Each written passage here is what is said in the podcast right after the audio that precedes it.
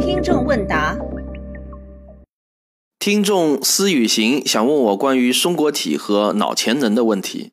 他说，目前社会上有好多培训机构在做这方面的事情，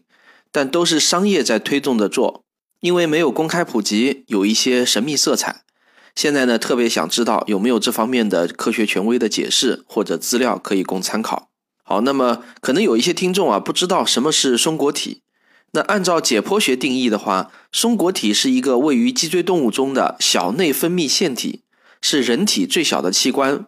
松果体因为形状像一颗小松果而得名。它在脑部中央的附近，介于两个大脑半球之间，被裹在两个圆形的丘脑的结合处。这个说起来有一些复杂，不过我们可以形象的打个比喻，大概呢就是从人的眉心位置啊扎一根针进去，大约扎到脑子的中心时，就差不多能扎到松果体了。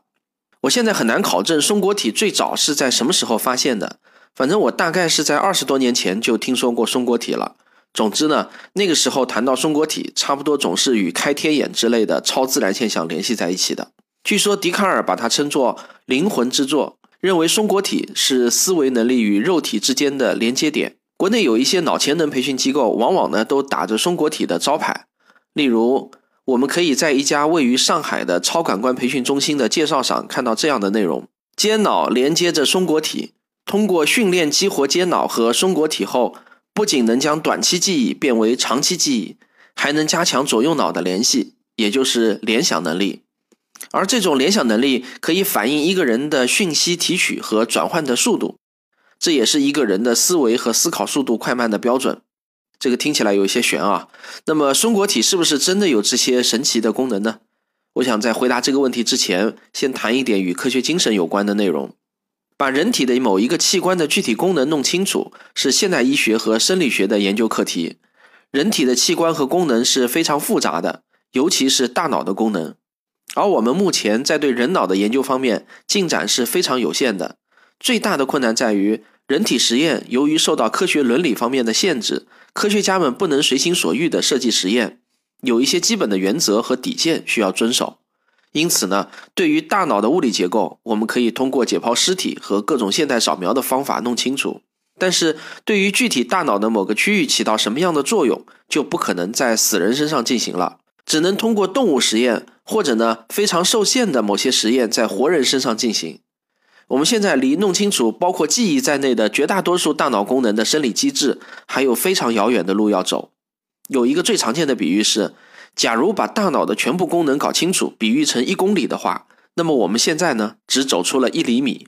这就是目前公认的脑科学界的研究现状。所以呢，当你看到某个脑潜能培训机构写出这样的话，通过训练激活间脑和松果体后，不仅能将短期记忆变为长期记忆，还能加强左右脑的联系，也就是联想能力。那么你基本上啊就可以判定为不实描述了。何况在文章中也没有提到任何相关的研究论文。要知道，有能力做大脑功能研究的科研机构，在全世界范围内来说呢，并不是太多。每一篇有关大脑研究的最新权威期刊上的论文，基本上啊都会被广泛的报道的。当然啊，为了保险起见，我还是花了一定的时间在 SCIE 论文库中检索与松果体有关的研究论文。不难发现啊，科学界对于松果体的作用是有比较一致的结论的，那就是松果体负责制造褪黑素，而褪黑素会影响睡眠模式，也会对季节性昼夜节律功能的调节起到一定作用。一些脊椎动物如果暴晒在阳光下，可以启动在松果体内的酶的连锁反应，校正昼夜节律。因为人体中的松果体可以通过眼睛感知光线的存在，也被称为第三只眼。所以呢，通俗的说，松果体跟人的睡眠质量还有倒时差的能力有关。如果有一家培训机构以松果体之名，宣称可以通过训练改善你的睡眠质量，那可能还有一定的科学依据。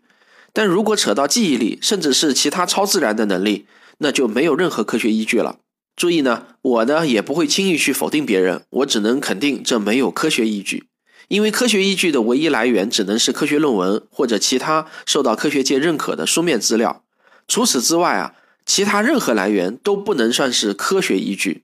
但你要说是它有神学依据、哲学依据或者古老的文化传统依据，那我就没有资格下评判了。有意思的是呢，在论文检索的过程中，我看到一篇2018年7月刚刚发表的权威期刊上的论文。从这篇论文中，我们可以看到真正的科学家在研究松果体时，他们到底通过什么样的方法研究，研究的又都是一些什么。这篇论文的标题是“再次聚焦在松果体上”，研究人员来自德国的弗莱堡大学，这是一所历史悠久的欧洲知名高等学府。而刊发这篇论文的呢，也是一本名为《发展的生物学》期刊。他发表的论文都经过同行评议。二零零九年时，这本期刊还被专业图书馆协会列为过去一百年中 TOP 一百的生物学药学期刊。论文的下载地址我已经附在本期文稿中了，有兴趣的也可以自行阅读原文。那么这篇论文到底说了些什么呢？首先啊，能发表在专业生物学期刊上的论文都是有实验支撑的，而研究松果体不可能直接对着人体做活体实验。所以，研究人员研究的对象呢是斑马鱼。其次，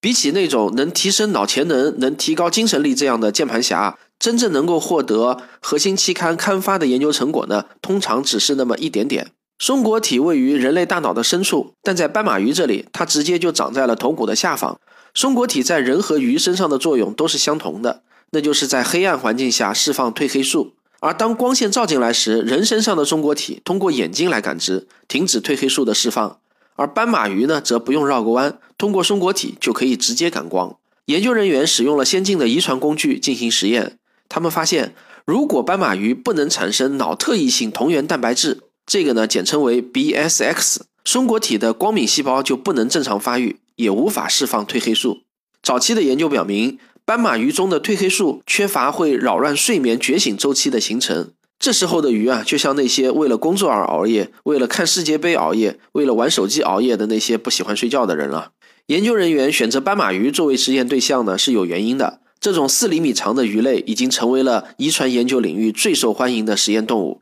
它繁殖速度非常惊人，雌性鱼一周可以产卵三百个，每个卵三四个月就能成熟，而且它的胚胎是透明的。研究人员在早期阶段就可以直接观察发育中的胚胎细胞。作为一种脊椎动物呢，它还拥有许多与人类相同或相似的基因。正是因为这些特质啊，研究人员才有了新发现：缺乏 BSX 会对大脑产生有趣的影响。胚胎发育的第二天，一小组细胞会从松果体中出来，进入到大脑的左侧部分。这些细胞使周围组织发育出了左半脑的特征。而如果 BSX 缺乏，这些细胞就不会形成，鱼会发育出两个右脑，之后呢也无法产生褪黑素。而如果左右半脑完全对称的话，鱼会产生类似焦虑的行为异常。好了，这就是这篇论文的大概内容啊。研究的主题呢还是与褪黑素有关，研究的对象是与人类有着一定相似性的斑马鱼。那说到这里呢，我基本上就可以比较有把握的回答这位听众了。目前没有任何被科学共同体认可的研究指出松果体与脑潜能有关。就我所知呢，在生理学中也并没有脑潜能这样的科学术语。也就是说啊，连脑潜能都还不是一个科学界认可的概念，当然也就更谈不上开发脑潜能有什么科学依据了。现在社会上最流行的一种骗术啊，我把它们叫做雅俗联姻，就是把一些听上去很高深的生物化学术语与日常口语中的通俗词汇结合起来。这样的好处呢，就是普通老百姓能听懂其中的一半，但他们的高明之处啊，就在于让你听不懂另一半。人都会有一种心理定势，也就是我们常常说的十句话中有九句话是真话，那夹杂着的一句假话就很容易让人相信了。我希望大家能建立这样的一个信念：现代社会呢，已经是一个信息高度流通的社会，凡是任何真正能满足人们需求的商品，都不会深藏不露，恰好被你碰上的。如果说我们真能发现某一种方法可以提高人的记忆能力，那么你放心啊，全世界的医疗机构都不会放过这种机会的。凡是那些让你感觉很神奇、人人都需要，但又很奇怪为什么没有传播开来的事情，通常只有两种可能：一种呢就是骗人的，第二种啊就是隐瞒了某些严重的副作用信息。反正啊，我还没有看到例外过。好，这就是本期的听众问答，感谢大家的收听，也欢迎大家继续提问，我们下期再见。